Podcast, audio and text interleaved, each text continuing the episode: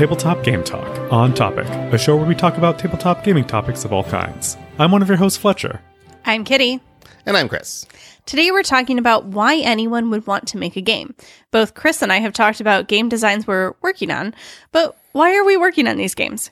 Kickstarter is out there to help fund games that are much further along than anything we've done, and websites like the Game Crafter are available to do prototypes or print on demand board games, so it's never been easier to get a game made. But why do it at all? Aren't there enough games already? Today we'll explore the ins and outs of why someone might want to design and optionally publish a new board game. But first, as always, a thank you to our Patreon friends of the show, Adam Harrison, the SGC, and the Gift of Games in Grace Lake. And a huge thank you to all of our other patrons as well. All right, anyone have any cool Valentine's stuff this weekend? As anyone who follows me on Twitter knows, I did the White Castle reservation for Valentine's Day this year, and it was a great time.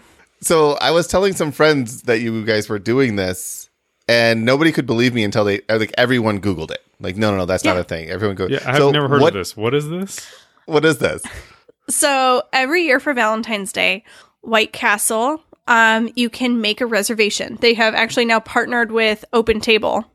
So you go to Open Table and you can make a reservation for White Castle. And they put real tablecloths on all the tables and all of their wait, like all their regular staff dress up nice. And they're like, they do table service for you for Valentine's Day. But the same food. Oh, yeah, same food. So we got a bunch of sliders. I think we had like 12 sliders between us because it was a pregnant lady and a dude. Spencer. Spencer, yeah. so we managed to to tuck away way more food than we should have. Does it cost any more? Nope. That's crazy. So you just basically get the reservation and then pay for the food. Yep. That's that's actually kind of cool. Was it packed? Um, I guess we did leave a tip, which you don't normally tip at White Castle. So Oh, yeah. it costs a little bit more that way. But, you know, table service. So Yeah. So was it like full? It was pretty crowded. Um, when I was making our reservation, we had to go to a different location than the closest location to us because I was too late to get in the prime reservation times at our White Castle. That's crazy. That's amazing. I really want like so, so many people I talk to. It's like, oh, I've never been to White Castle. I really want their first experience to be like Valentine's Day White Castle. Table service Valentine's Day. yeah, It was So- very nice. They had like LED candles and table scatter. It was very fun. the the table service. Do they? Is it still in like the the paper boxes and stuff, or is it like on plates? I we got a paper plate, but Okay, like so- it was just a they they brought us like a tray of sliders and each of us got a paper plate to eat at. Got it. Okay. that's that's awesome. Yeah, my Valentine's Day, um, the Worlds Collide two player set at Target. It was on clearance, so it was half off. And then if you bought two, you got one free. So I went out and bought nine starters of Worlds Collide for like some crazy cheap price. And I just put a stack of them on the counter with a Valentine's Day card on top. So when Sydney came home, I'm like, we have key, uh, Keyforge and here's your card. Um, player three got a Valentine's Day card from my parents, and he was so excited. And he ripped it open. He was like, "Oh!" And he was making all these cute, excited noises. And then he read the card, and he looked at my mom and said, "Where's my present?" because his only experience with cards is birthdays, and you get a card, you get a present. yep. I used to remember being that age where you measured time by the next holiday that you got presents on. Yep. And poor player three, he gets like Christmas, a month later, birthday, and then that's it. Yeah, when my birthday's Eleven on, long months. well, my birthday's on the 23rd of February. Um, and Coming so when up, that fishing happens, for presents and tweets, whatever. you know, I mean, if you want to send me something, I can um, shoot me an email, I'll give you my address. Um, but yeah, I used to be like, okay, when's the next time we get presents? I'm like, do we get presents on St. Patrick's Day? Is that a present day? It isn't. It, was so bad that we used to get a present on Easter. So instead of like just getting candy and eggs, we would get like a present because there was like such a void there. Like my my mom was very nice. One time I got a crock pot in my Easter basket. We just picked up a Ninja Foodi because it replaced my air fryer and my crock pot and I didn't have a pressure cooker. So I'm like, all right. And now my counter's much cleaner and we've made all kinds of things in it. I really kind of like it. It's basically an Instapot with the Ninja brand name on it, but it's still really cool. But I didn't get it for St. Patrick's Day. I just bought it for myself because now I'm an adult and I can do that irresponsibly, just buy whatever I want. Okay, so let's get into talking about some games. We have some rulebook feedback um, from, I, I want to say Tamia. Does that seem like a. Sounds good to gonna me. I'm going to Yeah. say Tamia. Um, I am omitting all of her rulebook feedback, but she had a brilliant idea that I wanted to throw out there.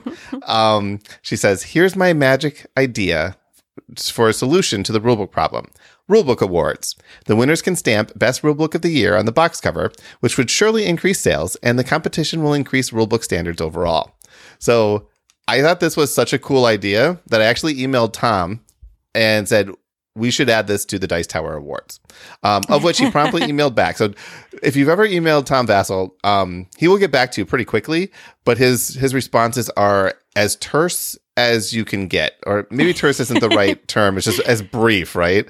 That's- yeah. So his response was, "Not this year, maybe next year. Thanks, Tom."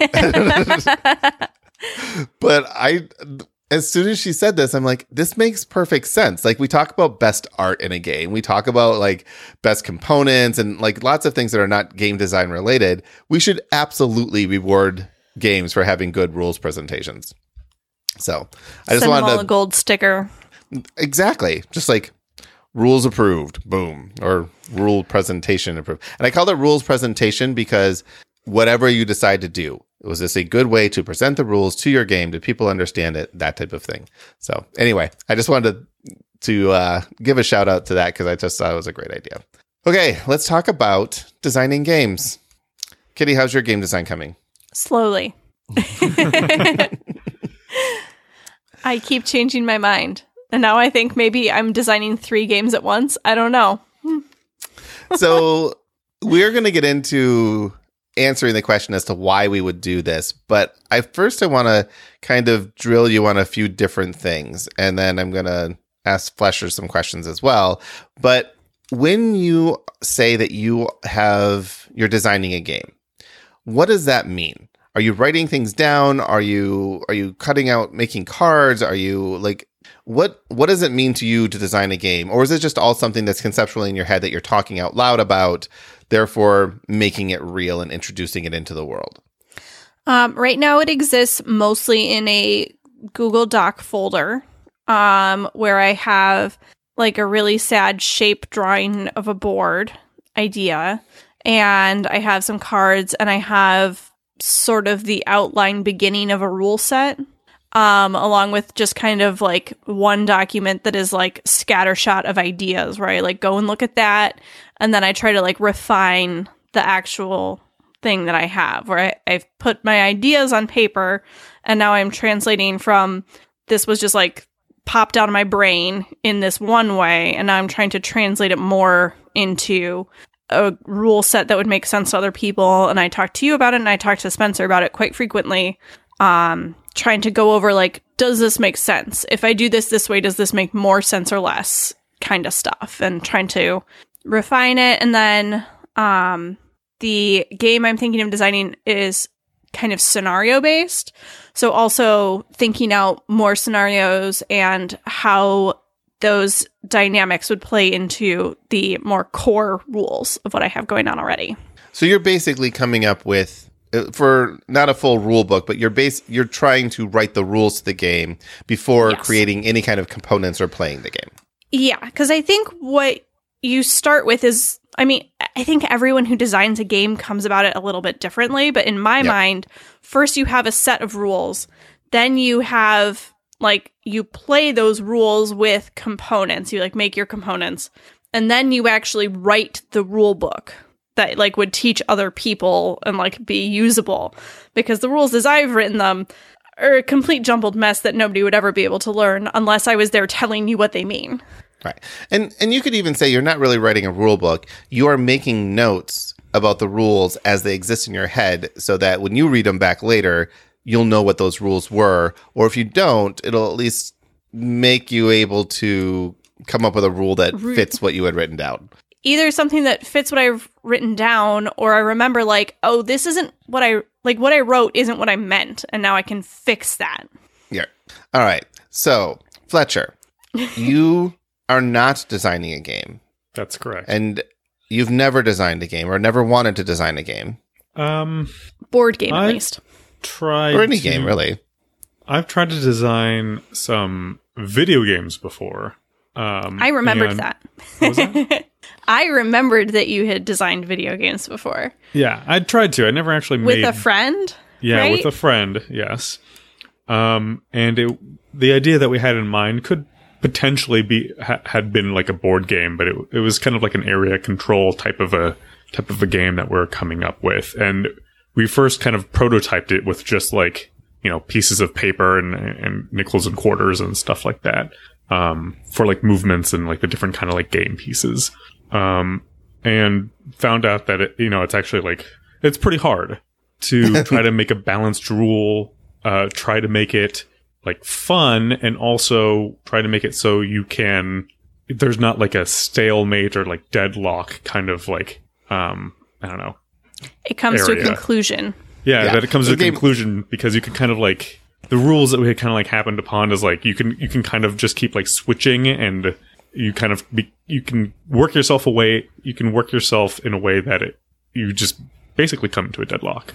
So it was it was it was a lot harder than you know I thought it was going to be. I didn't think it was going to be easy, but it was actually a lot more difficult, and we never went anywhere with it. Yeah. Well, and then once you get a little bit deeper, um, you will then discover you'll ask yourself the question: Is this fun? Like you have a mechanism, you you have things that you're doing in the game, but is it fun to do those things? And a lot of games fail that fun test as well. Um, so I have been personally designing games for as long as I can remember playing games. Um, I, I've mentioned multiple times, you know, I knew at in seventh grade, no, I knew in fifth grade that I was going to grow up and be a game developer. And it was going to be computer games, but I played my first computer game. It was the most basic of games. And I said, this is what I want to do with my life. And everything I focused on from middle school, high school, college was to get to that point. I graduated college. I started writing video games. I did that for about almost 15 years. Um, and most of the games I wrote, I also had a hand in designing as well.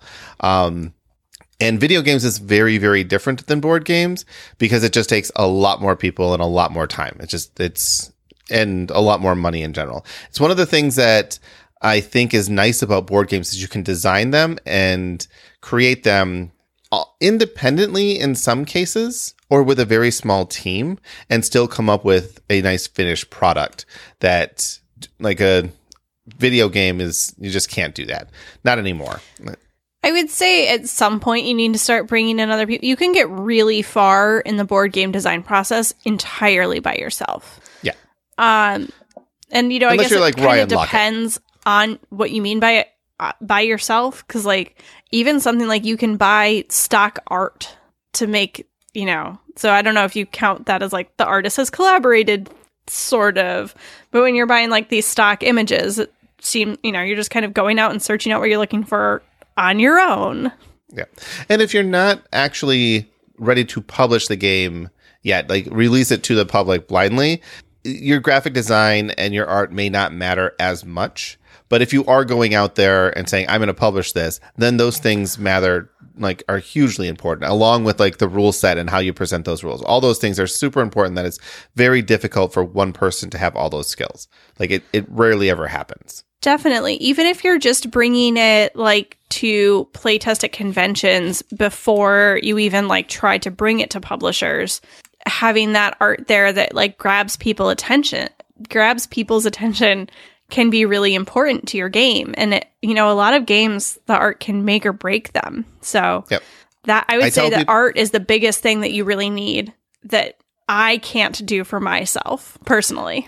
Right. So the thing when I was doing video games, I always used to say it's like art doesn't matter. Like you need to have a good game. Um cuz you know, if the art's good, doesn't matter if the game's bad.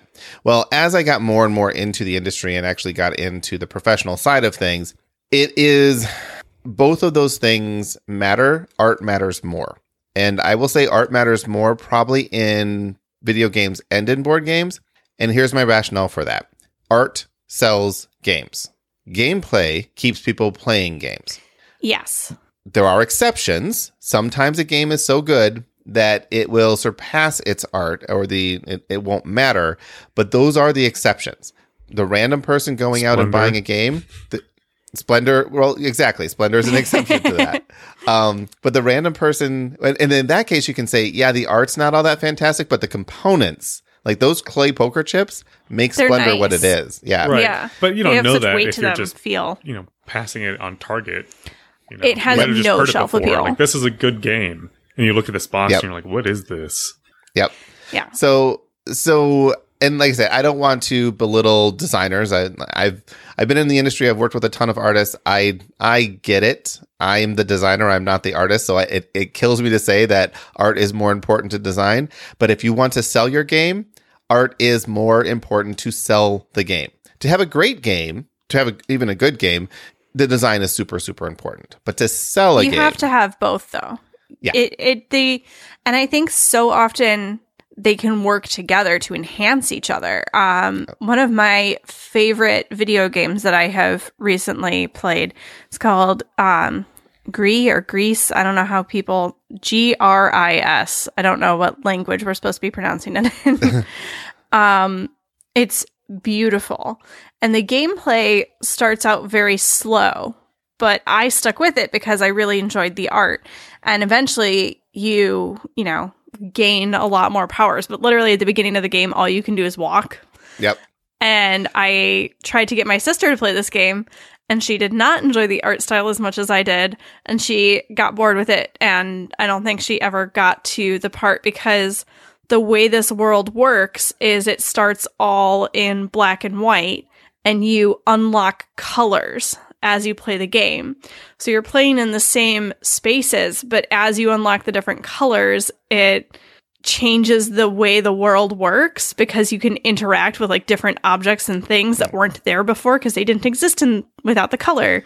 And it's amazing and beautiful, but it's a really simple game and without that's the a- art, I don't know that I would have kept playing it. Yeah. Well, and that's a great example of how art and design can come together. So if you look at something Oh, like yeah. Time Stories, Time Stories, if it wasn't for the art, the game would be uninteresting. It's the art that makes the game interesting and exploring the art as you're going through it. And there's an a number of games where you can say that those two things are tied so closely that it's hard to imagine that one was done be- without the other. They were done simultaneously. And as a game designer, I can get to a certain point in game design and then I lose my inspiration until I've applied some kind of artwork to the game. I need to know what it's going to look like to inspire me to go to the next step, which makes it very, very difficult to create any kind of game without a built in artist or at least like co a, co-designer or for whatever purpose whether that's game design or art design or whatever it is having someone else to bounce ideas off of is a requirement for me. Otherwise it just kind of like falls flat. There's no i, I you can't i can't get to a finished design by myself. I would say except for once but um art and um theme too kind of ties into this. Like having a theme that you're like so the game that i'm thinking of is a space game and there's a lot of like movie inspiration that i have been drawing from that's really fun and i can like really visualize it in even though I don't have the art, I like have an idea of what I want the art to look like. So that like can keep you going knowing that. But you have designed a lot more kind of abstract games where you could put kind of any theme you want on there. So like what what are some things that you've come So- up with for that? so in the last well the last few designs um eventually i do need to get to a theme to understand what how the mechanisms kind of interact with each other so one that i did and got very i mean you can actually i haven't put it up for sale on on gamecrafter but it's i've made several prototypes of it um this was about a year and a half ago I've I played it, we right? yeah this was the the elemental one It's more than a year and a half ago. We lived together when you did this. All right so a couple We lived in the same ago- building, at least. so a couple years ago i was i made this game and essentially um it's it could be a completely abstract game, but the theme of it was you have three different elemental types. There's fire, water, and earth. And it's rock, paper, scissors. So water, you know, puts out fire, fire burns earth, earth blocks water or absorbs water, whatever you want to say there. And your elementals are moving on this hex board, and as you're moving around, they can get more powerful if they come across a territory that matches their type, and they will get weaker if they land on a territory that doesn't match their type. So it's and then if you But run into another programming element, your movement. exactly. And the and the main mechanic is you're programming it. So you're playing up. I think it was three movements, um, three movement cards, and then you would play simultaneously to see how your elementals were moving around. And there were actually two elementals. You're controlling them both simultaneously, and you're attempting to get to your opponent's base. It was a fully functional, complete game. It was fun, and people who I had play it, they all like, yeah, this feels like a game. This feels strategic. This feels good. But to me, there was one piece of the game that just I could never really get the right feel for it, which was how to reset your hand. So it's a hand management game where you, when you played a card, you didn't get your cards back until you did some kind of reset move. But when you did that and how you did that was my blocking point there but that was solely coming from this is the theme. I know that the theme was. I know what the mechanics are going to be. And I got it into prototype form within a few days of putting the rules together so that I could start practicing all this stuff. Um, because if I didn't start playing this right away, it would be very, very difficult to like see if it was fun. That was that fun test. Is this actually worth continuing design for? Now, most recently, I am working on a game that is also a dudes on a map type of game. but each each dude on the map will have their own deck of cards and when you draw up to your hand size, which would be whatever n hand size, you can draw cards from any of the different decks. And the back of the cards will tell your opponent what cards you have or what character you have in your hand. So then on your turn, you can play a card from any of the cards in your hand. Um, and if you play it on the character, so you, your opponent knows like, okay, you have a lot of this character. That character over there doesn't have anything in your hand. So maybe I can go over attack him and you don't have any way to retaliate or whatever. But there's multi-use cards and you can use the multi-use part of the card could be used for anybody.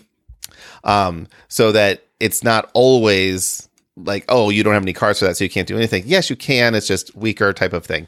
So I'm toying around with that. And in order for me to actually design any cards, I have to get to a theme because otherwise it doesn't make sense. Like I, I have no nothing to draw on to design these cards. And at first I started Yeah. doing a mech theme and now I'm I'm to a I think I'm doing an anamorph mage theme in my head now. Um so I'm still toying around with it. Anamorph or anthropom- anthropomorphized? Um little cute animals in human form. so anthropomorphized. Because an animorph is um, a series of books in which, I don't know, young adults turn into animals, I think. Yes. Oh, I could do that too, though, because you could be like a human and then you turn into your animal form, and only in your animal form can you cast spells. But, and the reason I'm doing that, talking about theme, is because I want to have a mechanic where you choose a race and you choose a class, and then that's going to allow you to put particular cards in that deck for that character. But what I don't want to do is just go typical fantasy races, um, and even like typical, like everyone's going to have some kind of magic they can cast. But by going anamorphic, or using animals, um, you have a lot more variety in what you can do there, as opposed to just elves and dwarves or made up races or whatever. So anyway, that's that's my current thought of it. This game I've taken notes on. It's gone through several iterations without having any kind of prototype material created for it. But that's really the next step is I need to create prototype material so I can say, is this fun at all? Is this going to be something that people would want to play and actually want to create decks around? You're you're googling anamorphs, aren't you? I'm so predictable. Mm-hmm. I'm expecting a a little YouTube video coming my way in any second now. And it's just an image. And there it goes. Yep. Yep. So it's a boy turning into a bee, which is kind of very super creepy. They're But- super creepy covers. Most of what I remember about these books are the covers. I'm not sure I read very many of them. Um, yeah, they're just terrifying covers, though. All right. So oh, if you look, want this one a girl's turning into a squid.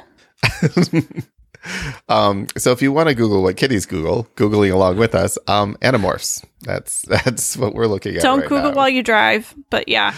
Otherwise, go search these covers because they're terrifying.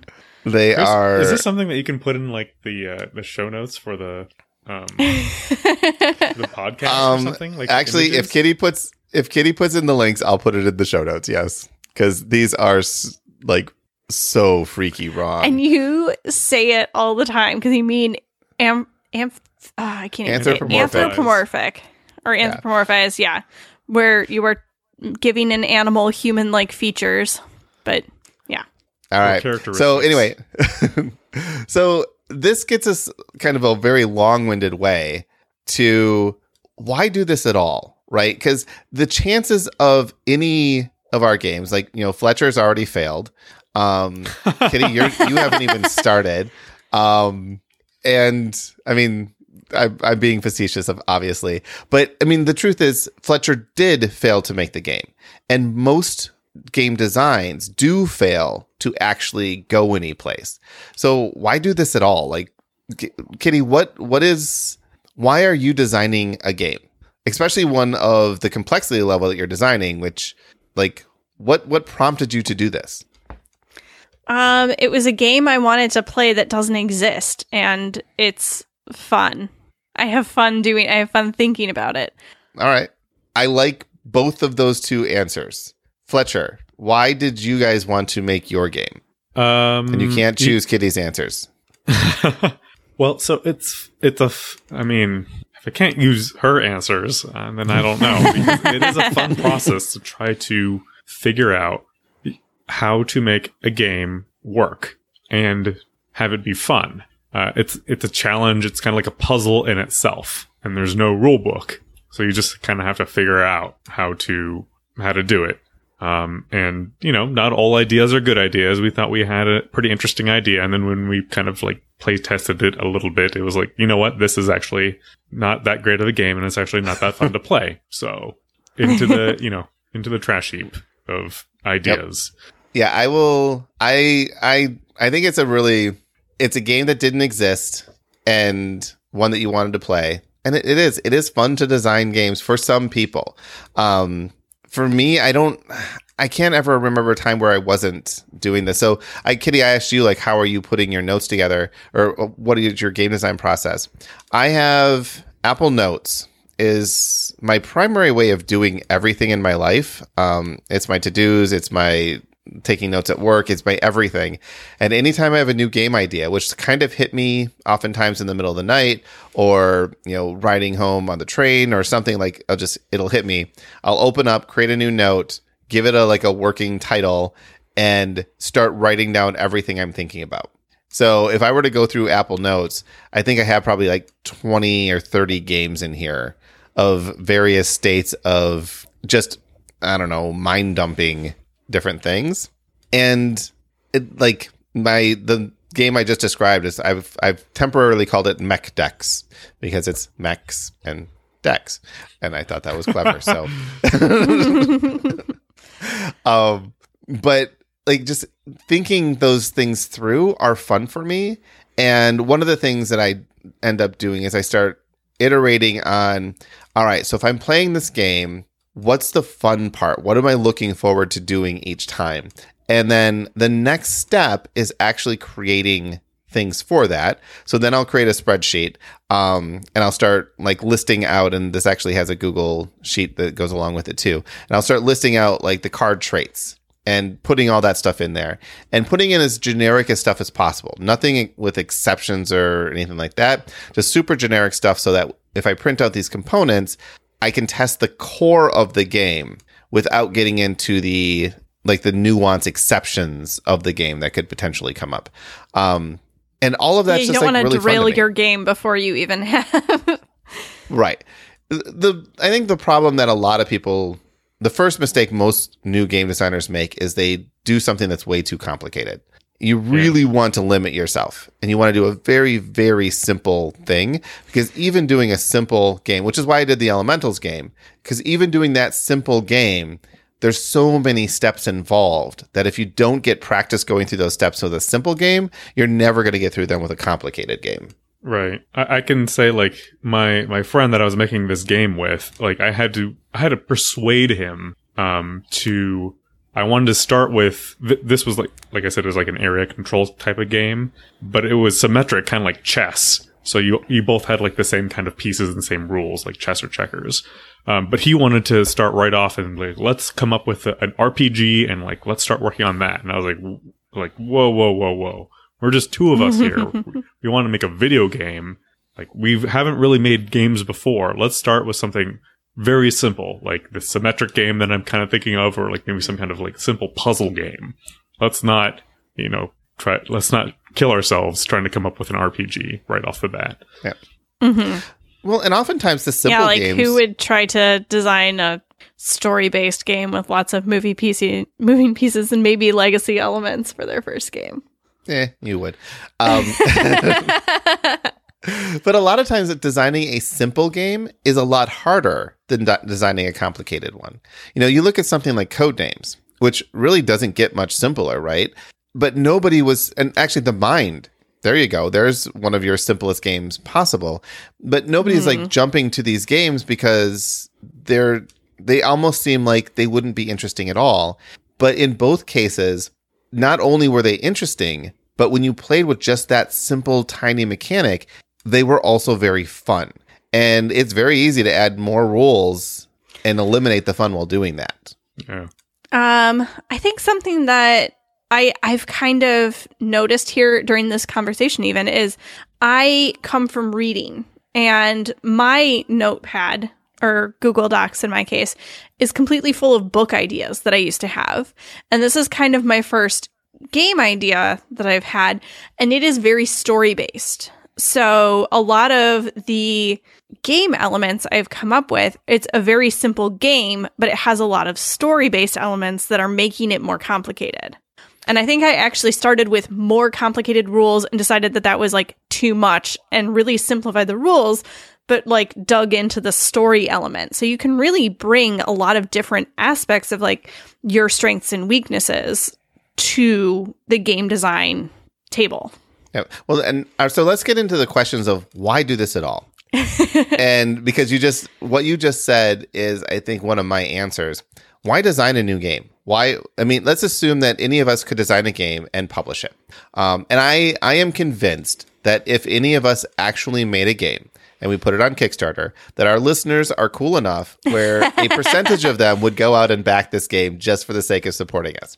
I am not going to take advantage of that until I have something that is worthy. But let's say that we did. Let's say that we did come up with a game and we're going to publish this. Why? Why publish a game? There's too many games right now. Why would we want to publish another one? There's no such thing as too many games. Is uh, okay. I think that too many games is is a a lie. I don't know. I I think um for every different kind of player there's different kind of games and something that I learned doing um Dice Tower News in the Kickstarter edition with you Chris is that we would scroll through the exact same list of games for Kickstarter. How often did we accidentally pick the same game? Zero. Once we Zero. almost did. Zero times in all of those weeks. And some of those, when we were doing the Kickstarter edition, it wasn't just one game we were picking, it was three or four. And we never picked out the same stuff. There's different appeal for different people, and the different games are really, they're not meant to find the same audience all the time. Um, so, you know, I'm not sure that you or Fletcher would enjoy playing my game, but somewhere out there is someone like me who would enjoy playing it. And actually, I do think you would enjoy this, Chris, but um, that's beside the point for my analogy. Well, and I think Fletcher, do you have any opinion? Like, why would why would you design a new game? Uh, like, why why would you want to put a new game out in the world? I mean, the same reason that you'd want to put anything out in out, out in the world, right? Like you feel like you might be able to contribute. There's a gap that's there that you feel like you can fill. You have an interesting idea that you feel that you think is not represented in the marketplace of games. I mean, there's lots of reasons why you want to make money. That's a good one. well, it's a bad one for game design, but yes, that's that is a good one. I think it's So a I think- bad one for self-publishing in general of any Yeah. kind of content. Well, the, the idea of wanting to make money. Sure. That's true. Well, especially so- turning your hobby, especially if it's something you do for fun, being able to try to like monetize your fun sounds Yeah. so nice. So, and that is, I will say, um, and I agree, and it's actually, I, I put it as a bullet point here. Um, it is the least good reason to design a game, though. Uh, oh yeah. so, just in general, if you're out there like, I want to design this game to make a million dollars, eh, no, I want to No. design a game to break even. Even then, maybe, but probably not. Um, but the way I look at games and the reason why I do not have any problem with people putting new games out there is I think you have to look at them. I was going to say books. Like nobody's going to complain that, oh, there's another book on the market, but you're probably, you know, good books are going to get read a lot and not as good books or not as hyped books or not as known authors or whatever. There's all so many reasons why a book doesn't get read. They still exist in the world and it, the world is not worse for it, right? But I'm actually, as we were talking, something you guys said made me think is like, I don't think we should think of games as media to consume. I think the best way to think of them as is as art that you create. Each game, you're creating an art piece. And, you know, as my shelves can tell you. feel that way about books too. I guess Oh, it depends on like the level of book Right. you're consuming. And I think games can be the same way. There's Animorphs, you know, high art. yeah. well, I mean, books. Looking at you, books- Babysitters Club. yeah. But books, movies, TV shows, all of these things are works of art. And to say that the world has enough works of art, I think that's hard to say and then argue No. that that is true. it is easy to say, it's like, oh, the we have enough board games, we don't need any more board games. I'm like, well, maybe, No. maybe you, maybe you don't need any more games in your life. Maybe you have found all the games you ever want to play. That's fine. But the world is not you. And introducing creativity into the world is never going to be a bad thing. Even terrible art can inspire something great from someone else. It's like, oh, wow, that hanging plate by a string in the middle of an empty room, that certainly is terrible, but oh, that made me think of an idea of a way to make this better. I mean, the banana duct taped to the wall inspired that other person to eat it. So exactly. yeah. Right? And which caused a viral phenomenon. we all know what I'm talking about, hopefully. Otherwise, Yeah. Google Exact- it. We'll wait. yeah, yeah. Google banana taped to wall. Like, and and the banana made no splash, but the person taking it down know. and I think eating the it. banana made a s- the banana made a small splash, but the taking it down and eating it certainly made a bigger splash. exactly. So I just don't know that there's any such thing as bad art. Um, well, no, no, no. I take that back. There is definitely bad art. I don't think say, there's do you any. want to stand on that platform? Are you sure? It's wobbly up there. yeah, but it is subjective. Bad art is Yeah. subjective. Good art is subjective. Like uh, as we were talking, it's all subjective. But I don't think there's. I don't think there's anyone who could say it's like there's too much art in the world. Um, again, probably some senators would say that, but they would be wrong. And creativity is part of what makes us who we are. And board games is just another creative outlet. So I, I just I don't know that there's a reason not to do it. Now, if you want to make money, then you have to start weighing different things. But if you want to put an art piece out in the world, I don't think that there is a reason not to make your game. I think it's um for me it's a lot about like sharing my passion for something. It's like I feel so strongly about this that I want to share with other people how excited I am about it. And I want to um like pass on that excitement of like look I did this and you could do things like this and like really encourage people. I do a lot of um crafting. I do currently I'm working on um, a cross stitch project which I'm actually almost finished with. I'm very excited. And when people see me out in the world working on this project, I get a lot of like, "Oh, I could never do that." Or like, "I can't believe you made that." Or those kinds of comments and it's like anyone can do these kinds of projects. And maybe you don't have the desire to go through with doing cross stitch because it is incredibly tedious and takes forever to make a project. But there is something similar that you can do that will take you in and like really get you through the making process. And, you know, board games, I didn't expect that to be another thing for me. But here I am with this idea that, like, won't let me go. And so I'm doing it because why not? If if I don't try, it's never going to happen. I like what you just said there, where anybody can do anybody can do some stuff, right? I, I mean, Mm-hmm. again, that, that sounds weird, but if you wanted to do cross stitching, you could. If you wanted to, it, there's there's some You things out there that I learn so many skills, especially with the internet out here, and you can go watch people do things on YouTube. You can use Google Translate to find some like weird Russian crafter who's done this thing. They're the only person on the internet, but like you can still find those things out there. Like there's no reason not to learn how to do something anymore.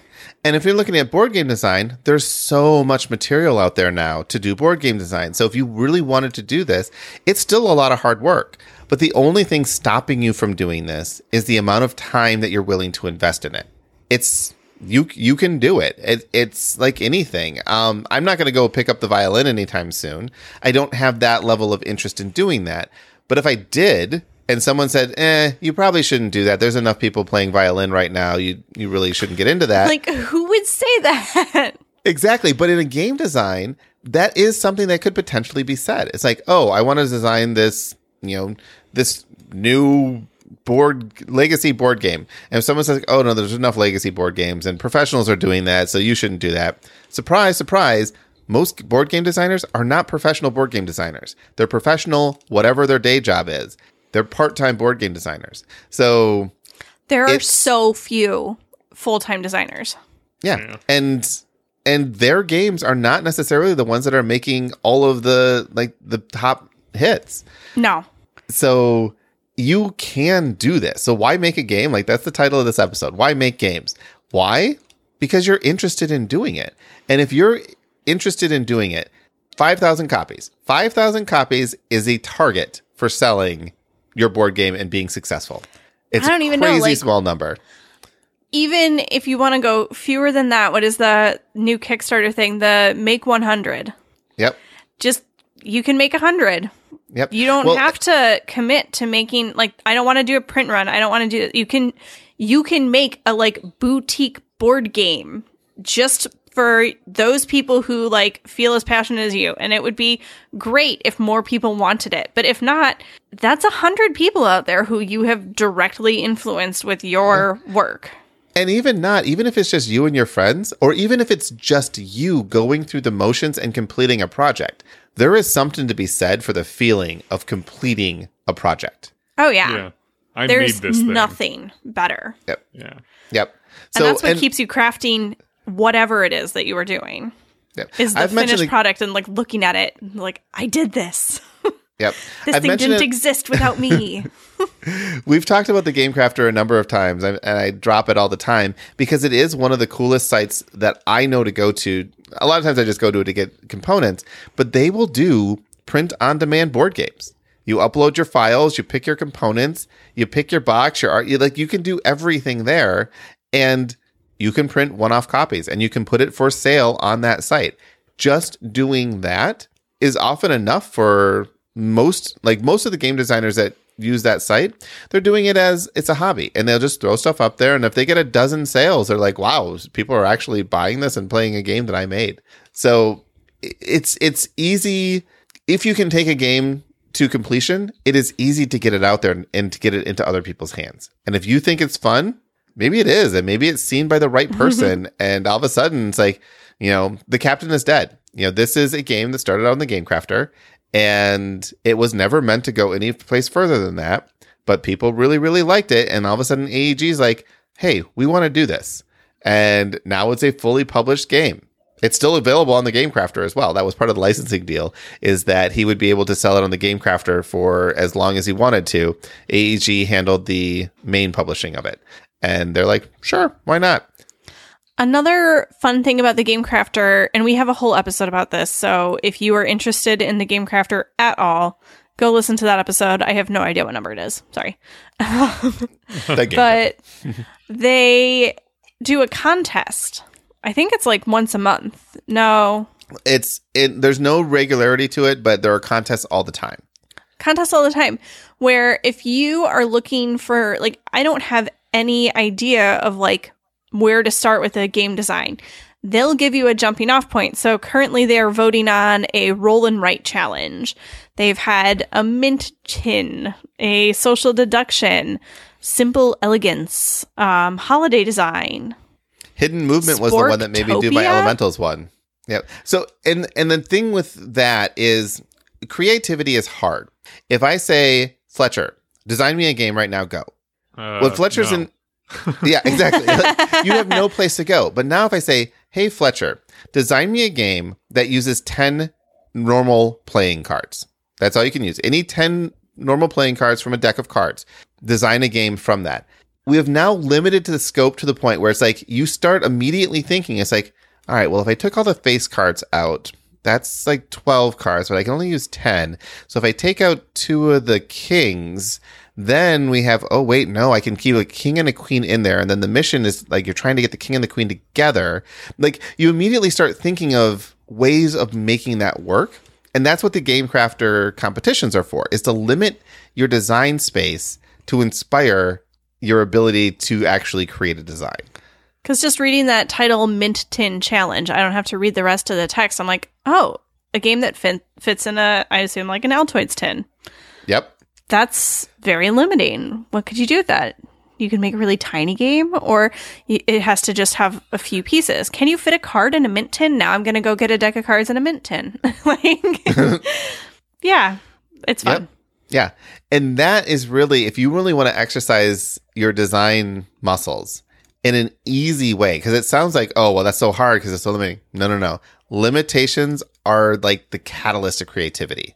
It's being, it's like when things are too broad, that's your big problem. Like it's hard to be creative in an endless landscape of do whatever you want. hmm Yeah. Which is why things, so many things are iterative. It's why so many things build off of something else, as opposed to just coming up with something brand new out of nowhere. So, Kitty, are you going to what's what is your next step in your game? Um, I think I need to go through and I need to build a full first scenario because right now I have basically like a basic rule set plus scenario ideas. So I I need to build a full playable scenario and then get it to the table. I've got cards I can print that I can just throw in sleeves printed out like that. Um, and it will be an absurdly large thing because I'm thinking of using mini cards, but you can't really do that easily. so, um, What is what is your game's core getting mechanic? it on the table. So, I guess the core mechanic is draw two, play one. Okay. So you're you're drawing to playing one and your hand is getting bigger and bigger as you go? No, you have to discard both. So, So one is played face play up. one discard. Yeah. Okay. All right. So uh, what I'm going to throw out there, and um, this is something that I've known about for a while, and again, it goes back to the Game Crafter. Uh, but Google something called Component Studio. It is a online tool that allows you to lay out any game bits. It can be tokens, it can be cards, it can be uh, of all anything that Game Crafter can print. You can lay them out here, and then you upload or re- reference. You upload a CSV file, or you reference a Google Sheet, and it will automatically generate all of the components from that. And then you just say click, transfer to Game Crafter, and then they send you the the components. I would highly recommend anyone printing out, cutting up, sleeving, putting Magic the Gathering backs in there. Some people don't like to spend hundreds of dollars on Oh, pretend well, ideas, hold on. Chris. let me finish. Let me finish. It is super, super time consuming to do all that. And if you want to spend the time to do that, that's great. But the Game Crafter to get like 50 cards printed up is like $4. So it saves you a ton of time and gives you this like professional quality card. Just something you can do to get you past that prototype thing. Because for me, I get overwhelmed by the fact that like, I'm gonna have to print all this up, cut it. uh, Like, no, no, no, no. I gotta let someone else do all that work. Because oh, see, that doesn't bother me at all. well, and which which is fine. Like I'm not. I'm just saying if that is something that is overwhelming to you, check out things like fair. Component Studio or Game Crafter. Like you know, if you're good at Photoshop, you know you're able to do this. Illustrator um, indesign is another very common way of laying out cards and stuff. Part of the fun of designing a game for me is setting up these files so that i can then tweak them any way i want. Um, when i was doing the elements game like until i actually had cards with the you know the text and the movement on them it didn't feel real to me. Once i got that i'm like ah now i can actually i feel confident showing this to somebody else because it looks like the art wasn't fantastic but the the feel of the components was real. And i wasn't i don't want to say ashamed or embarrassed or whatever but i was excited to show other people the game because there was like real stuff there. And i could still say oh it's a prototype but it still felt nice, even though it didn't look the way I would imagine it looking in the end. Yeah, I'm not even to like that point yet. And I think it's because I've been a bit more ambitious that I like for the print and play of my like that's just for me even to make sure that it works before cuz you know, I with balance in games, it's very hard to know without playing. Um so I just need to even just see like did I break the game? Yeah. Do I Well- need to change these numbers until it works and it's fun? Yeah, some- it it leads to the drama and not frustration. Yeah. So some of the best advice um, when coming to balance, and I know that some people really like this idea of like creating this formula, making sure everything's balanced and stuff. Most people, most game designers will tell you balance should be the very last thing you worry about. Let everything get broken. Be extreme Yeah. about everything because Well, for now I just have a set of like arbitrary numbers that I've set in there thinking like, well, we'll see. yeah and and you and you can't worry about it you have to play Yeah. it and and figure out what those balance are but if you make a mathematical game where you know x plus y plus z equals whatever my final formula is the game is going to feel very mathematical it's going to feel like you can Yeah. solve it too much balance is worse than too much chaos because too much balance you can solve the game and if you can solve the game then it doesn't actually become all that interesting Yeah. And, you know, there's going to be a lot of random elements of like, you know, shuffled stuff. You never know, luck based things. So, and you don't want luck based elements to feel like they're ruining the game because it's like overly complicated balanced. And you're like, well, I should be able to do this because the math says I should, but luck is ruining it for me. Well, it's the, other way card. around. It's like why have luck in your game if everything's balanced? If every Yeah. card you draw is going to have essentially the same result, that same net result, why have luck at all? Mm-hmm. Right? Then you might as well go like elementals. The nice thing about elementals was I didn't have to balance anything because there was no luck involved. Everything was just pure open information, which is the easiest thing to do. Is just like, nope, everyone's on the same playing field. You decide what you want to do, and Mhm. there you go. But if I started doing random draws, then I have to start saying, okay, well, how does luck play into that and kind of get that feel? But random is fun. Like, Yeah. it's we've talked about random before being an equalizer. It's fun. It gives you that slot machine. Like, oh, next game I can do this. I, I just got you know screwed by a card draw or whatever the case Yeah. may be. So, all right, this was a it was it was a A long ramble. conversation. well, it was, but yeah, for you know, why make games? I think it's a legitimate thing. It's like obviously there's people who have passions for doing this, and why? Because there's a passion. Why? Because you can't have too many art pieces out there. If you're trying to make money, I will say that is the one reason not to make games. That Yeah. is just it is just not. But Or all of the in other general. yeah. There's oh, what is the saying? If you want to become a millionaire in game design, start out as a millionaire. Is basically I- how it comes down I to. thought is that if you wanted to be a millionaire in game design, start out with two million. yeah, basically. yep. So you don't do game design for money. Maybe at some point in the future you will. Video games, there are exceptions. Um, but honestly, even even with video games, I work in the industry the for a long time, and the best you can hope for is you know maybe a 10% profit off of the investment. Like you're not making tons and tons of money. The breakout hits they're they're few and far between. They're the exceptions. Look at every mmo out there. After everquest came out right? Like there was so many you know massive multiplayer games that came and failed because well everquest made zillions of dollars. Yeah it, doesn't mean it's gonna happen for your game. Like you can't just just don't do it for money. If you're doing it for money, But go it's find a not the job. only successful one out there. There are others that hit it big, and you never know. Yeah. yeah, Just don't And- make and that, that- your plan. yeah. Let the money come accidentally.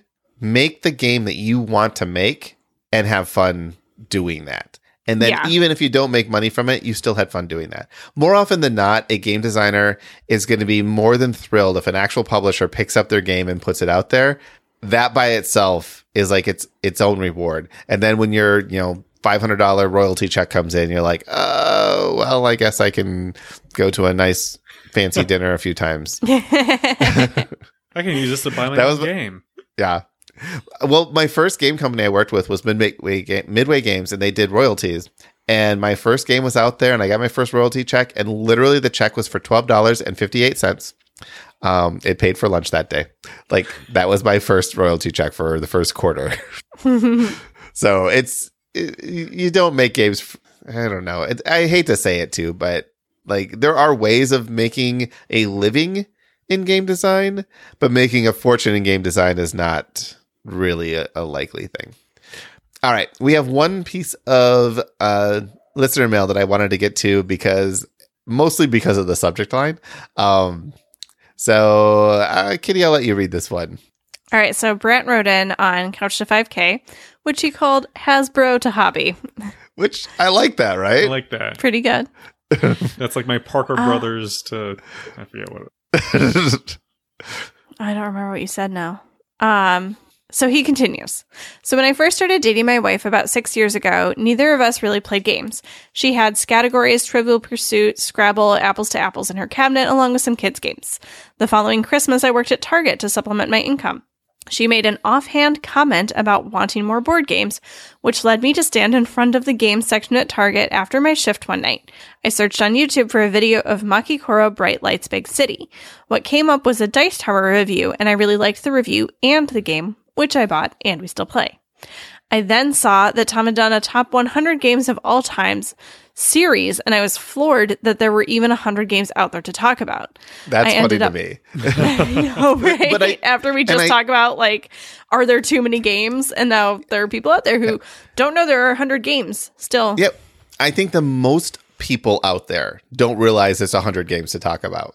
All right, keep going. I ended up buying Hanabi, Lost Cities, the board game, and Imhotep.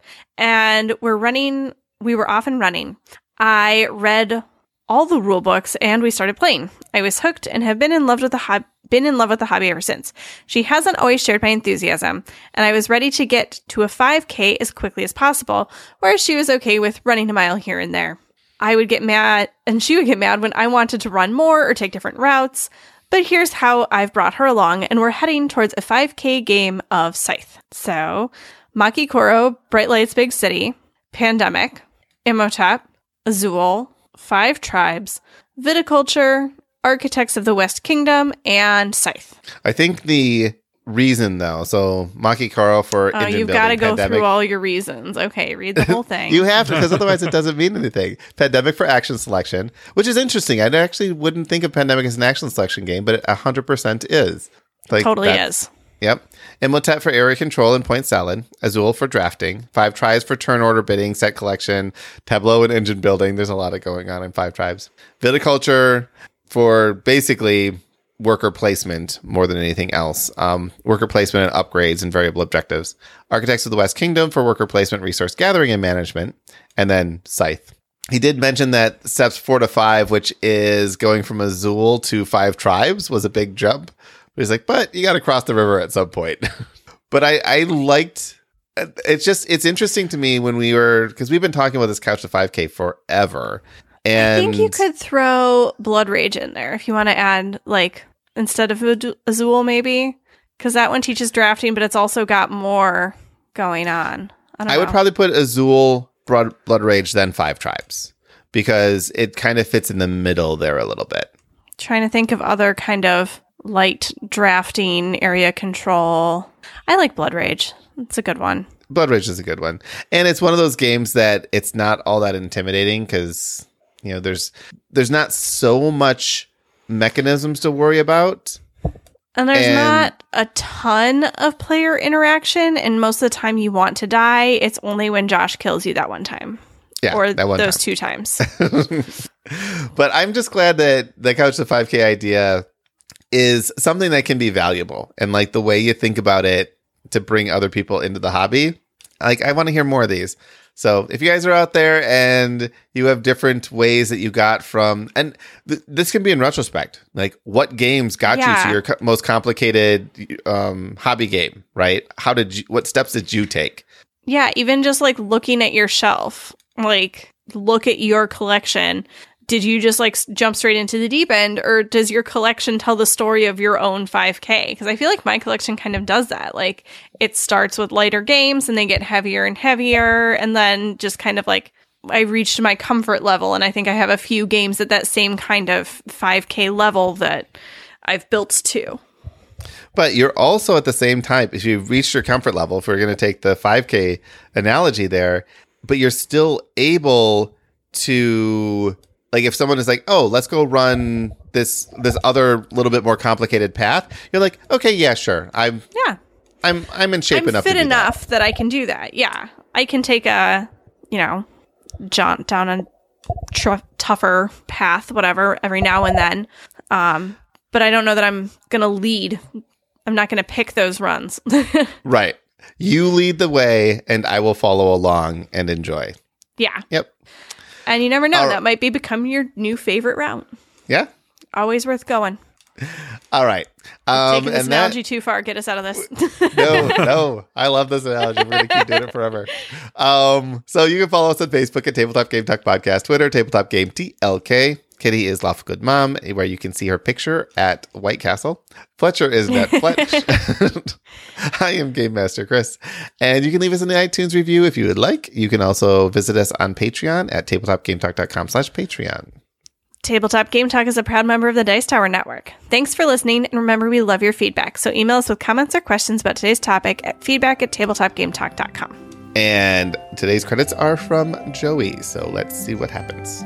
Adam Harrison, The SGC, The Gift of Gamers, Jason Strong, Terrace Miltner, Steven Seitz, Brian Arnold, Sean P. Kelly, C. Marie, Benjamin Heimowitz, Jerry Huang, Stephen Phillips, Caleb O'Brien, Jennifer Engelbrecht, Justin Willard, Chris Verdong, Jason Marks, Jeremy Fisher, David Ratkick, Nick Kus, David Sellers, Jason Rodney, Michael Yanikowski, Miles Clark, Cindy Lum, Phil Schwartzel, and Reynolds, Eric Huffman, Adrian Dong, Nate, Faz Lintham, Sean Peck, Eric Zeelander, Mike Smith, Trevor Davis, Tim Burning, Chris Lowe, Joe Hoover, Timothy Gross, Glenn Coulter, Col- Cotter, Jesse Walkovic, Emil Jewel Jacobson, Marina Stevens, Gregory Huber, Don Gilstrap, Stephen Judd, Joe Verholst, Christopher Leto, John Lewis, Joe Rackstaff, Ron Nelson, Soraya Wentworth, Weatherman Keefe, Nicholas Lotz, Agnes Doth, Paul Redner, Jimothy, and Matthew Drunk.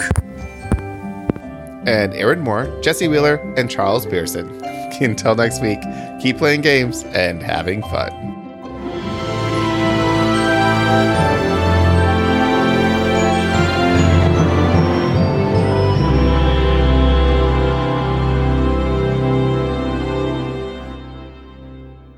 All right.